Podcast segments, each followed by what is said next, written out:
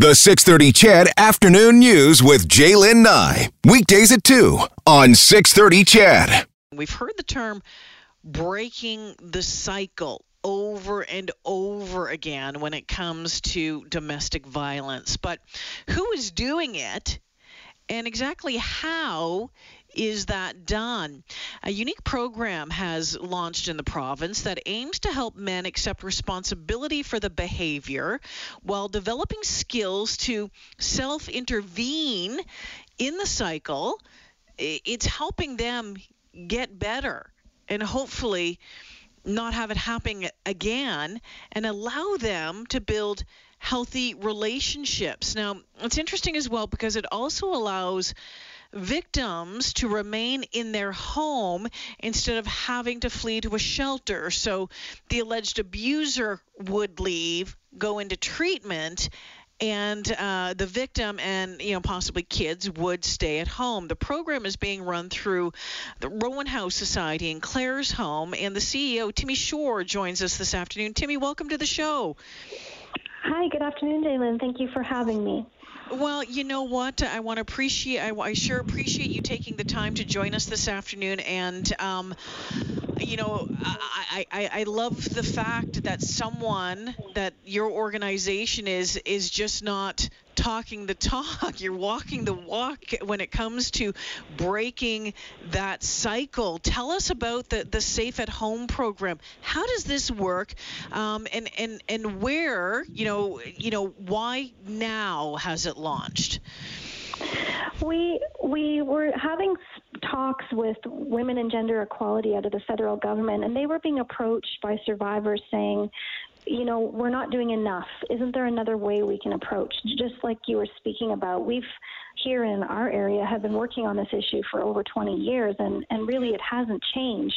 So the survivors are saying, there's got to be something different. And so they challenged across Canada for organizations to look at this issue in a different way. And we took up that challenge and said, what about looking at it holistically as a family? So instead of just addressing one side, what if we brought everybody to the table and they received supports in order to create a healthy environment for these families so that as you said, in breaking the cycle, we're actually going to be able to not have it happen over and over again.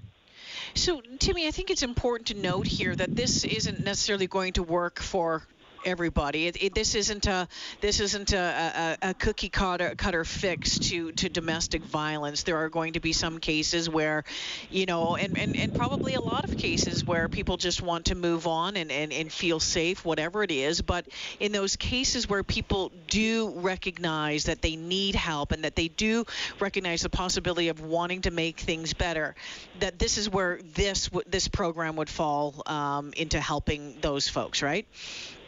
Oh, for sure. We we can't solve the whole issue all at once, but why not start with those that see that they want to make a change? You know, they've been they've been falling into these relationships over and over again, and nothing's nothing's changing for them, and they want to recognize their part in it, and that they want to come come to us to receive the supports and the education of what it could be. So it's definitely built around those folks that want to make a change. It was interesting. I was talking with the YWCA of Edmonton uh, the other day uh, about one of their programs that they're now offering for um, you know survivors of, of domestic violence and and having um, counseling sessions and, and, and, and chats and and and um, seminars almost talking about how to um, to to break that cycle of violence uh, from from a, a, woman's perspective when it comes to knowing what to see, what to uh, watch out for, all of that sort of thing. This is the first time that I've heard about um, it, it, being directly, um, you know, targeted at, at men, at you know the alleged abuser, and and working to help them you know, why hasn't this been done before? Or maybe it has, and I just haven't heard about it. By why why hasn't this been done uh, on, on a larger scale in the in the past? Why are we doing it now? Well, I think to answer your last question, why we're no- doing it now is just because of the world we're living in now. Mm. Um, it, the the conversation is able to be had and the recognition is able to be had. But we've always done a really good job of taking care of the victims, the survivors, and their families. And that really was where our energies needed to be because it, the most important thing is to keep people safe.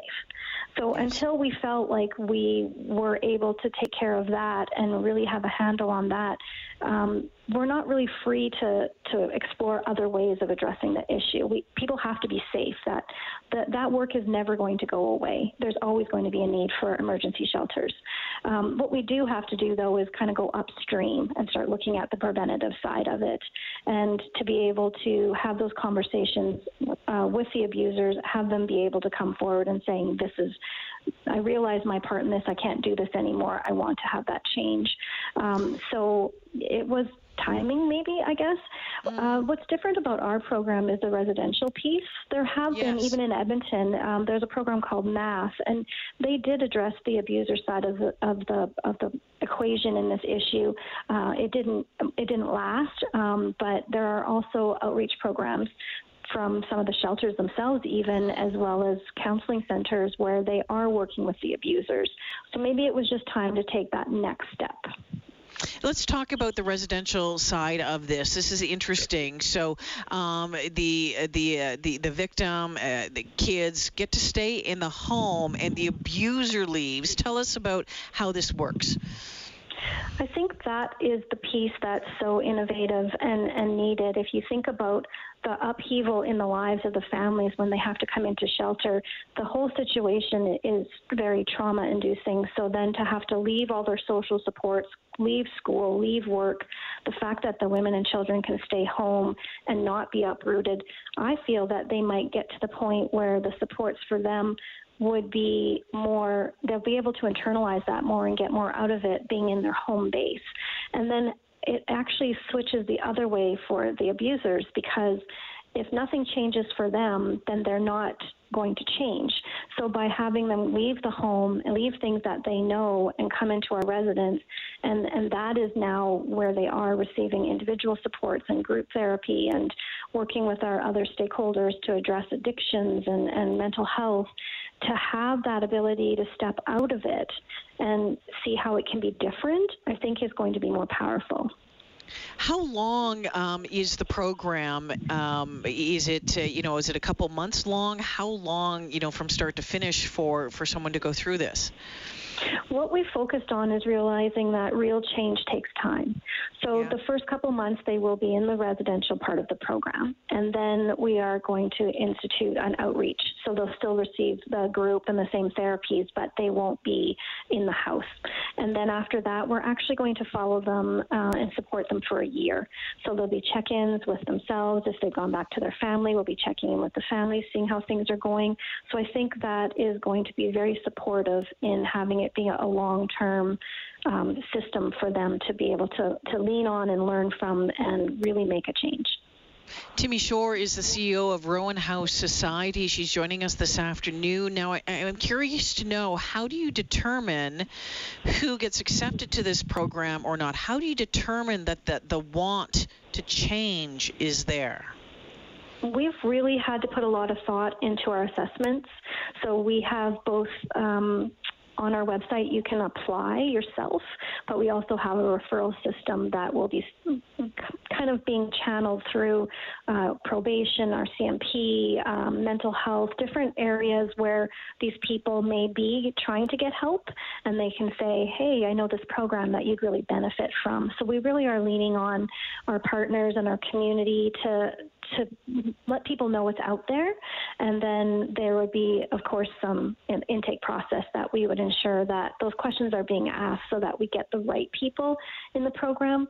We really want to prove that this can be a success. The, the whole goal of this is to create a blueprint so that other mm-hmm. communities can take this program and start them in their community. Uh, do you have clients yet? Do you have people that have gone through the screening process that are now going to be a part of this, or is it still underway? You know, I'm super proud to say we already have an applicant uh, two days in. Um, he's going through the screening process, but I was just, you know, you can build it and you can believe in it, but the fact that we had that validation so quickly that people are actually going to come, I thought, how brave, how brave of this individual to step forward and say, I, I need help and I want to try this. So I'm pretty excited. I don't know for sure where we're at if he's going to be mm-hmm. accepted, but it bodes well that, hey, this might actually work. We're excited. Yeah, no, without a doubt. And you're right. It does take so much to get to that point to say, I need help and I'm willing to, to put my hand up and say, hey, you know what? Uh, let me be a part of this. So I think that that is, uh, you know, some, some really good news. And, you know, your fingers are crossed that this can lead to, to real change. Timmy, if you're, if you're looking, you know, six months, a year down the road, what is success when it comes to this program? Success will be that we see uh, through our shelter numbers going down. That would be the ultimate goal, of course, is that less people are in need of our services. I would like to be out of a job. Um, Yes. So I know most people don't want to work themselves out of a job, but that is that is my ultimate goal. And just just to get the word out uh, it's also just having these conversations you know for so long domestic abuse has been in the shadows and people don't want to talk about it. So even if we're having more conversations and people cannot be ashamed to ask for help on either side of the issue mm-hmm. i think then that would be a really good goal as well I just think that this is such an important step. It's just such an important piece of this puzzle, and you know, a tip of the hat to to you and your team for for for working on this and and and and getting it rolling. And I and I think that this could be a game changer. It really could. This could be, and maybe I'm being just you know super optimistic about it, but I'd really like to think that if if we're if we're if we're giving, um, you know, uh, men who um, who have a violent past and who want help, if we're giving them the opportunity to get that help and the guidance through it, I just think that this could be um, a, a, really big deal when it comes to um, getting those numbers down. I really do, Timmy. Thank you, Jalen. I think you said it very well, and, and I join you in your optimism and hopefulness that this this could be some significant change that we can see. And if we can, again, blueprint this pattern everywhere. Yeah. Um, it doesn't matter who's doing it. The fact that we're having the conversation and we're going to to give this a try, try something different. I'm I'm excited to see what this could be. Fingers crossed, Timmy. Fingers crossed, and I'll check in with you uh, months down the road, or maybe uh, this day next year, to find out how things are going. Thanks for taking the time, and uh, keep up the good work. I, I appreciate your time this afternoon. Thank you, Jalen. We appreciate the support. Yeah, you betcha. Timmy Shore, the CEO of Rowan House Society, if you want to find out more. And it is in Claresholm, uh, Alberta, but it's rowanhouse.ca. And just uh, as I mentioned, a really interesting program that, you know, you know, offers help to to the male part, uh, you know, in this situation. As Timmy said, so often, and, and, and rightfully so, we've had to protect women and children to make sure um, that they are safe. But, you know, what about, you know, the, the men? And, and, and again, I, I know it's not all I, I, get that you don't have to you don't have to text me you don't have to tweet but we just know that the numbers show obviously where um, you know the, the majority uh, of this lies and how this works. But what I'm saying is that if you have someone who is wanting to get help, who is wanting to break the cycle, who is wanting to learn how to build uh, a healthy, healthy relationships, and again, it may not ever be with the person that uh, you know has has has left, but moving forward uh, you know that is just uh, is just so important and such a key part in all of this. So you know, great work on for uh, for Rowan House for doing this, and I do look forward to seeing uh, what it looks like a year from now. I really do.